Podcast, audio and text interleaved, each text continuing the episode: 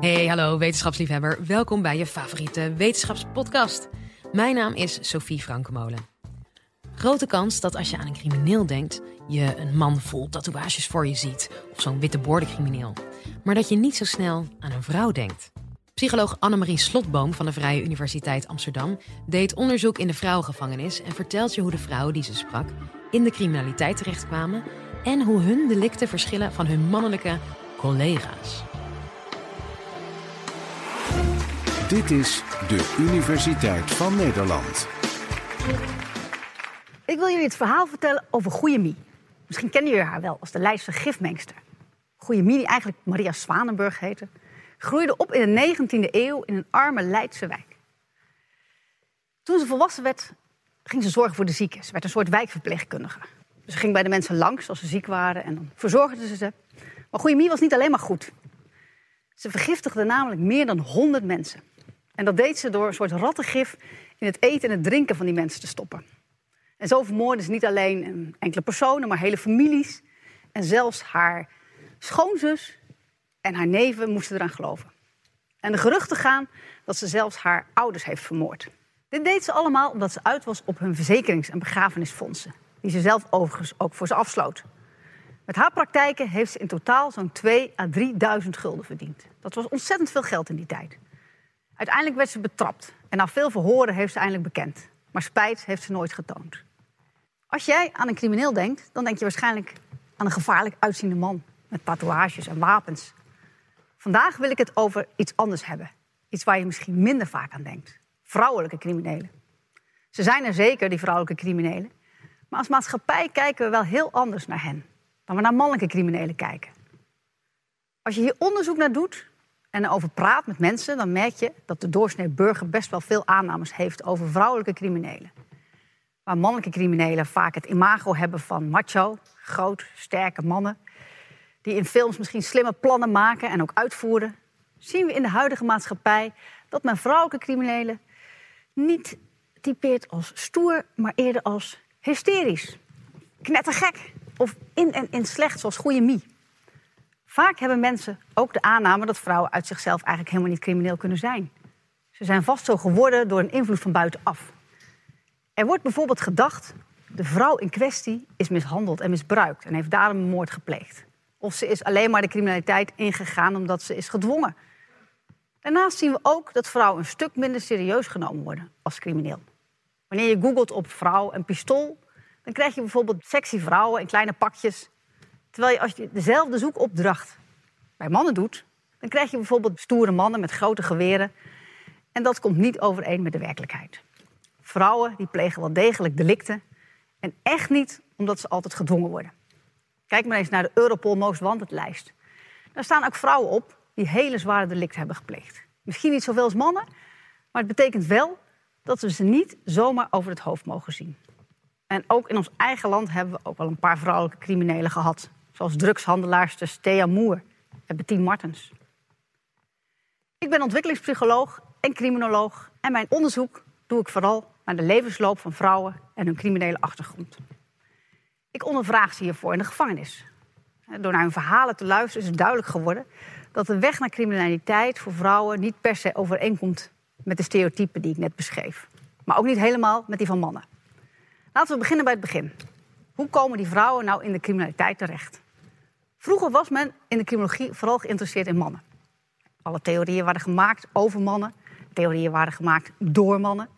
De plaatjes in boeken die verbeelden alleen maar mannen. Vrouwelijke criminelen die werden eigenlijk een beetje over het hoofd gezien. Het idee dat een vrouw ook crimineel kon zijn, dat bestond eigenlijk niet. Maar later veranderde dit en begon men te zien dat vrouwen ook best crimineel kunnen worden. Maar er waren wel hele specifieke ideeën over hoe die vrouwen nou in de criminaliteit terechtkwamen.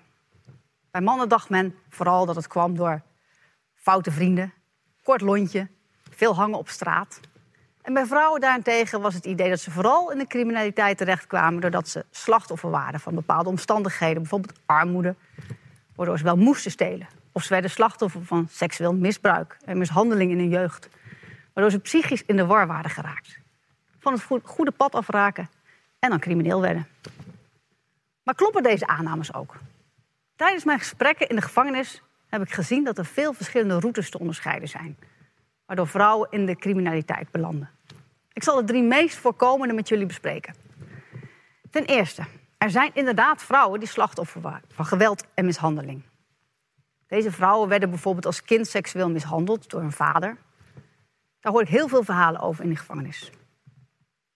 Zo vertelde Nina bijvoorbeeld dat ze seksueel misbruikt was door haar oom. Wegliep van huis, haar huidige vriend tegenkwam, die wilde dat ze cocaïne ging dealen.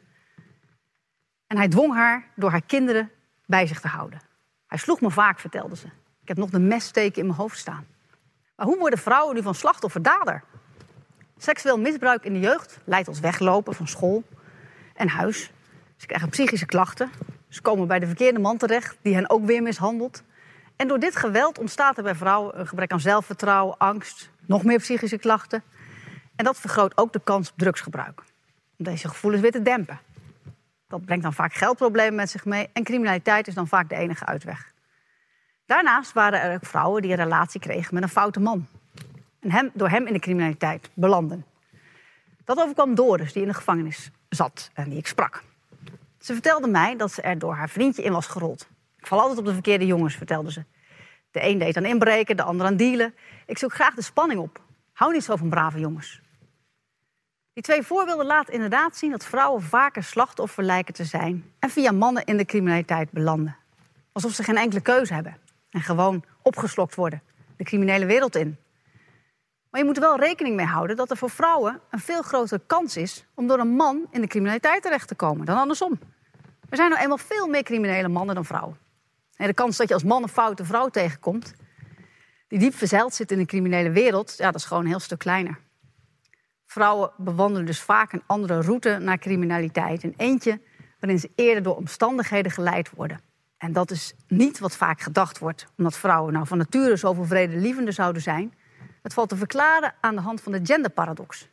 Dat betekent dat vrouwen een grotere hobbel over moeten om crimineel te worden.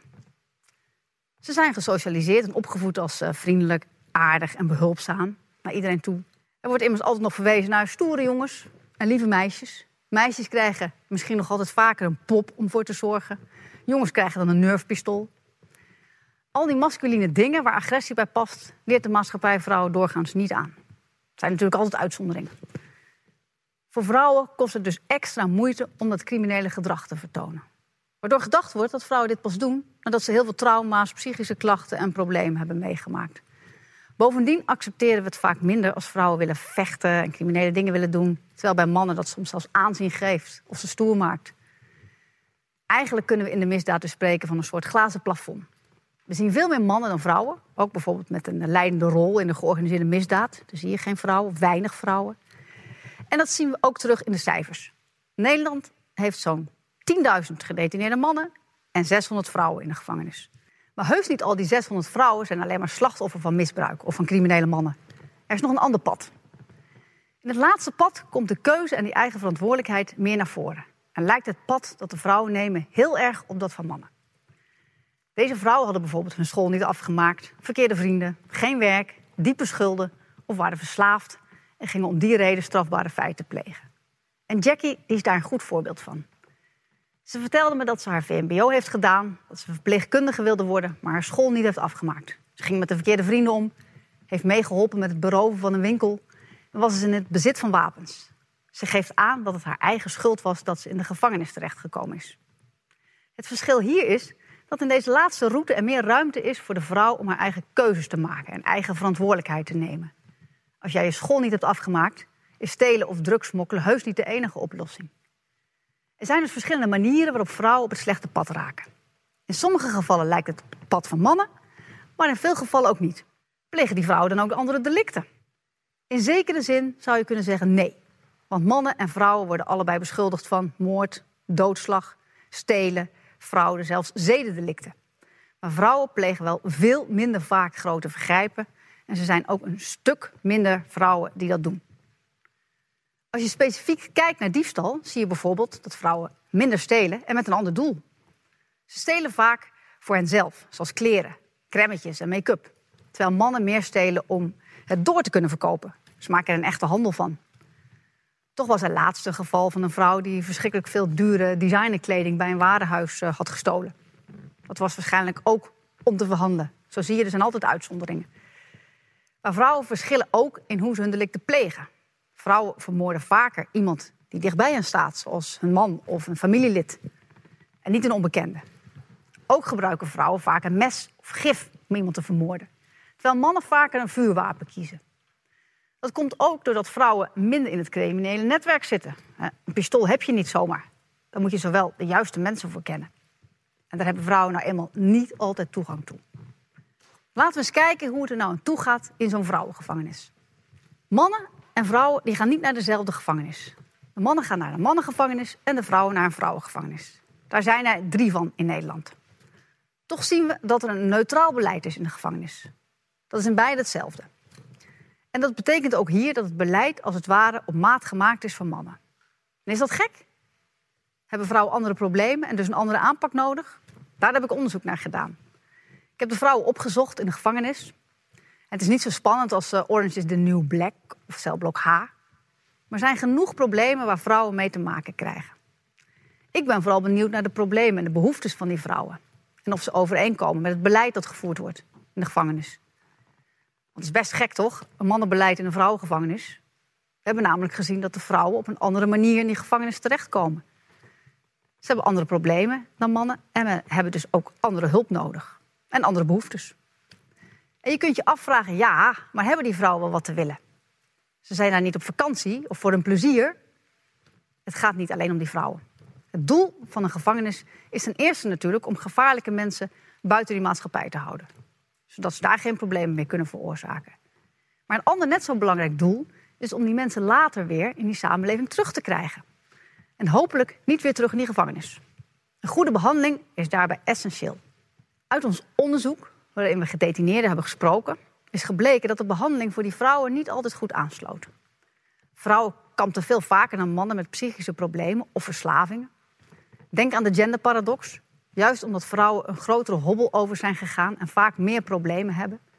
Maar daar krijgen ze eigenlijk nooit hulp bij. Als het echt niet meer ging, kregen die vrouwen nog wel eens medicijnen voorgeschreven, maar niet vaak therapie. Daya vertelde: Mijn psychische klachten die ik voor detentie had, die zijn verergerd. Ik ga dingen vergeten. Ik raak dingen kwijt. Mijn hoofd voelt aan alsof zo mijn gedachten kwijt kan raken. En Holly vertelt: In Nederland zegt iedereen dat de gevangenis net een hotel is. Maar het is anders dan hoe men denkt in de buitenwereld. Psychisch heeft het heel veel invloed op je. Je wordt continu gekleineerd en met die machtspositie die de gevangenis over je heeft, word je dubbel gestraft. Wat we ook zagen bij die vrouwen was dat ze worstelden met het moederschap. De vaders en de familie zijn vaak uit beeld. En dat maakt het natuurlijk heel moeilijk. In die mannengevangenis daar wordt er nooit zo naar gekeken. Daar is dat minder een probleem. We hebben ook kinderen van gedetineerde moeders gevraagd naar hun gevoelens. Het overgrote deel van die groep kinderen ervaart dus negatieve gevoelens en emoties. Dat uitzicht in allerlei problemen en gevoelens zoals nachtmerries, zorgen maken om je moeder, eenzaamheid, depressiviteit. De meeste kinderen geven expliciet aan hun moeder te missen en verdriet te hebben om haar afwezigheid. Op basis van deze gesprekken is het dus wel duidelijk geworden dat de behandeling niet erg aansluit bij de behoeftes van die vrouwen. En dat is problematisch, want ondanks dat er gelukkig weinig vrouwen terugkeren in de gevangenis, gaat het op lange termijn niet zo goed met die vrouwen. Ze hebben meer gezondheidsklachten, psychisch gaat het niet goed met ze en vaak hebben ze geen werk. We begonnen dit college met de vraag waarom er minder vrouwen achter de tralies zitten. We hebben gezien dat het vrouwen eigenlijk gewoon best lastig wordt gemaakt om criminele misdrijven te plegen. En dat kun je natuurlijk als iets positiefs zien. Maar dat betekent niet dat we ze zomaar over het hoofd mogen zien. En de vrouwelijke criminelen samen met mannen over één kam mogen scheren. Het verschil tussen mannen en vrouwen is in essentie niet zo groot. Maar door de verschillende maatschappelijke verwachtingen en ervaringen lopen de wegen naar het slechte pad van mannen en vrouwen nogal uiteen. Ik pleit daarom ook voor een aanpak waarin meer rekening wordt gehouden met de situatie van gedetineerde vrouwen. Dit zou er niet alleen voor zorgen dat het uiteindelijk beter zal gaan met die vrouwen, maar ook met de toekomstige generatie. Dat was Annemarie Slotboom. Vond je het nou een leuk college? Laat het ons dan weten. En ben of ken jij een wetenschapper die je hier ook graag een keertje zou horen? Mail ons dan je tips via podcast.universiteitvannederland.nl. Tot de volgende!